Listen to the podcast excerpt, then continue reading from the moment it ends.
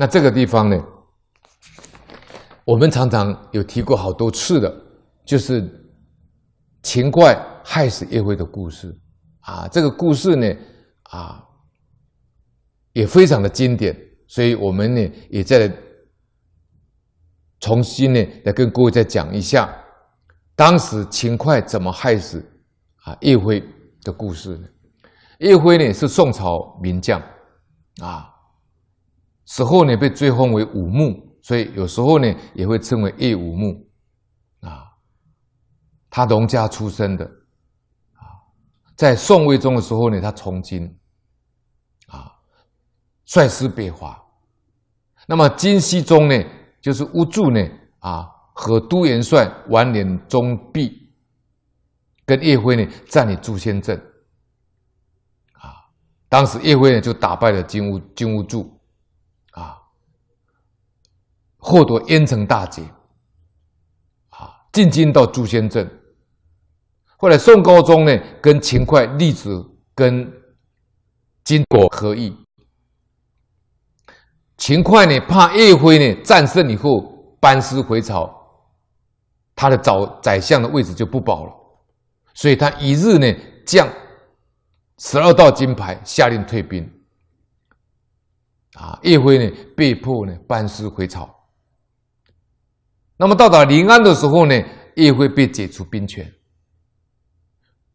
担任呢枢密副使，后来被诬陷入狱，啊，以莫须有罪名被杀害。因为当时秦桧在审审判这个审案这个叶辉的时候呢，找不到证据。他说是叶辉呢是通敌叛国，当时找不到证据，啊，也不也不晓得如何再判审判下去。啊，准备要把他释放了，但是当时秦桧的妻子呢，王氏坐在秦桧的旁边。秦桧的这个妻子呢，王氏呢，就用水呢，因为不能讲话，就在桌上呢写了几个字。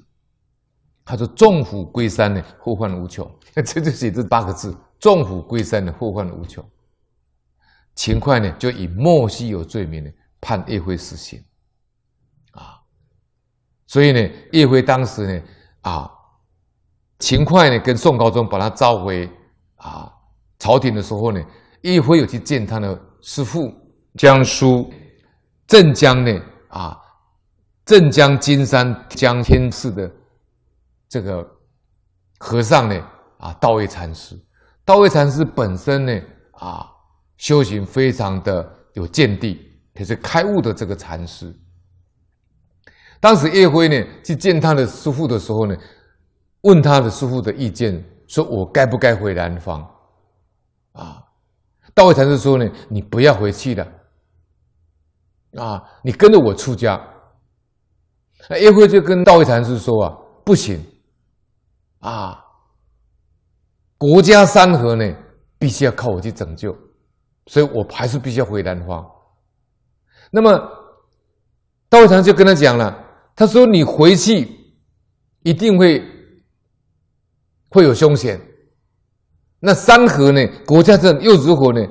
啊，你出家，国家山河又如何？你不出家，国家山河又如何呢？但是叶辉当时呢，放不下啊，这种对国家的情执，他放不下，他还是决定要回去。最后呢，他的师傅呢是送他几句话啊。”他说呢：“岁底不足，谨防天哭。奉下两点，被人毒害。这个岁底不足，叶辉当时在风波亭被秦桧害死的时候，啊，当时那一天刚好是除夕夜。那个除夕夜呢，没有没有没有足夜，它是二十九号，二十九日，所以不是三十日，所以就是岁底不足，少一天嘛。”谨防天哭，叶辉被害死的时候呢，全国百姓为他悲伤落泪，所以谨防天哭。奉下两点就是指秦桧，奉下面两点，秦桧害死他的，被人毒害。所以呢，这个当时秦桧呢就问那个刽子手，说这个叶辉要被砍头的时候有讲什么话呢？那刽子手就跟。秦桧报告了，他说：“叶辉说了，早就听我师父道会禅师的话，我就出家就没事了。”秦桧一听到以后啊，啊，马上就派了啊何力将军呢带部队去包围镇江呢蒋天赐，啊金山蒋天赐就要把他包围起来。一到部队一到了以后呢，这个蒋天赐呢在做丧事啊。道会禅师已经往生了。道会禅师在何力将军要过来的前两天，他已经预知时至了。啊，他就这个集众呢，召集僧众呢，召集僧众呢，啊，敲钟集众，向大家开示修行，讲很长，向大家告别。那么当时呢，道会禅师要作画的时候呢。他当时要作画的时候，留下一个记忆，留下一一段记忆。他说：“何力至南方，我往西方走，不是法力大，几乎落他手。”啊，当时大家都不晓得，何力派士兵呢，将寺院团团围住，一看是办丧事。啊，当时和道会禅师已经圆寂了，啊，他一直识字。已经开悟了，有宿命通，生死自在，所以他也不坏世间法，他可以有能力可以留在世间，但是呢，他呢，誓言一到，立刻就走，啊，这个是啊叶辉的被秦桧害死的故事。那叶辉呢，他因为是被秦桧害死，所以老法师也曾经在讲习里面有提到。朱金咒老居士呢，跟他讲叶辉呢担任鬼王的故事，啊，这是真实的故事，啊，老法师在《地藏经》的启示里面有提到朱金咒老居士，啊，朱金老居士也是李本老师的学生，啊，他就是拿了凡四训呢给净空老法师的，啊，朱金老居士说呢，在清朝宣统三年。是一九一一年的辛亥革命前半年，朱金寿老居士当时是十七岁，他的浙家乡呢，浙江温州有一位举人，家境小康，是独生子，非常孝顺，啊，没有做官，在家奉侍父母，啊，有一天呢，在睡午觉的时候，有一个人就来敲门了，实际上呢，他是在做梦。梦中呢，他起来开门，有一个官差呢，就送一封信给他了。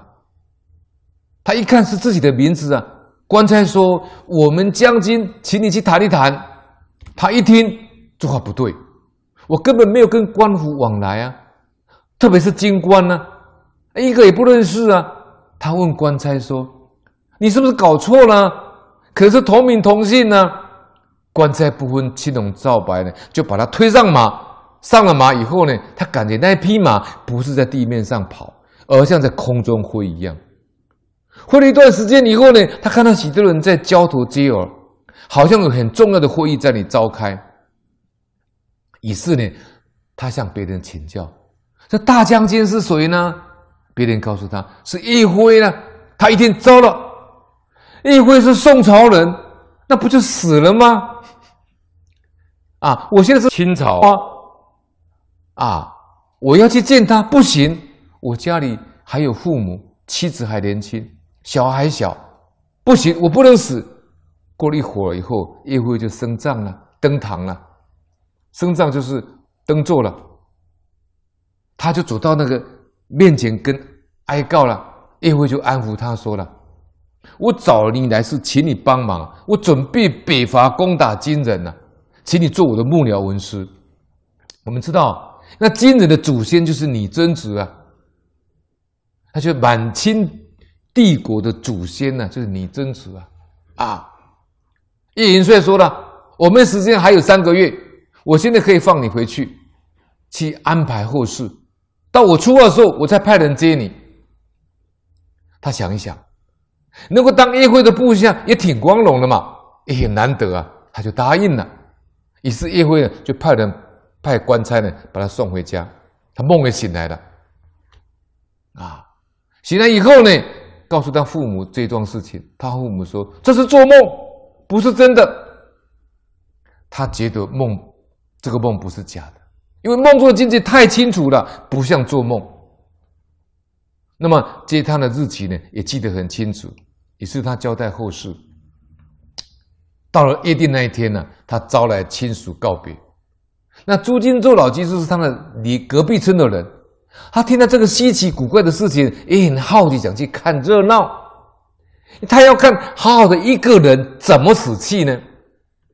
那酒宴吃完以后呢，这位举人呢就跟大家说了，时间快到了，他就跟大家告辞了，回到房间就躺在床上，没多久。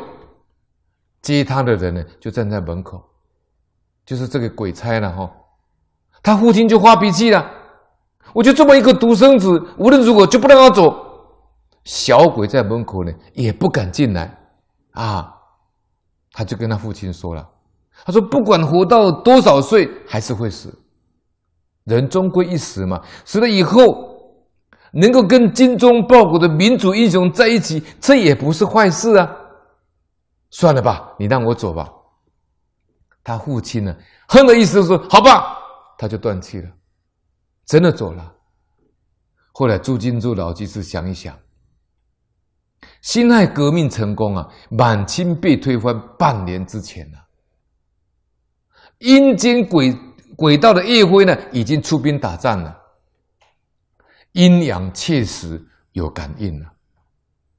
叶辉到现在未离开鬼道，他当鬼王嘛，一定是什么仇恨未忘啊，念念要报仇啊，这一念未消除，所以他还在鬼道啊。学佛才知道因果的可怕，这是说明经上讲第一的真相绝对是真实。以上呢，就是老法师在《地藏经》的启示里面提到叶辉当鬼王的故事。好。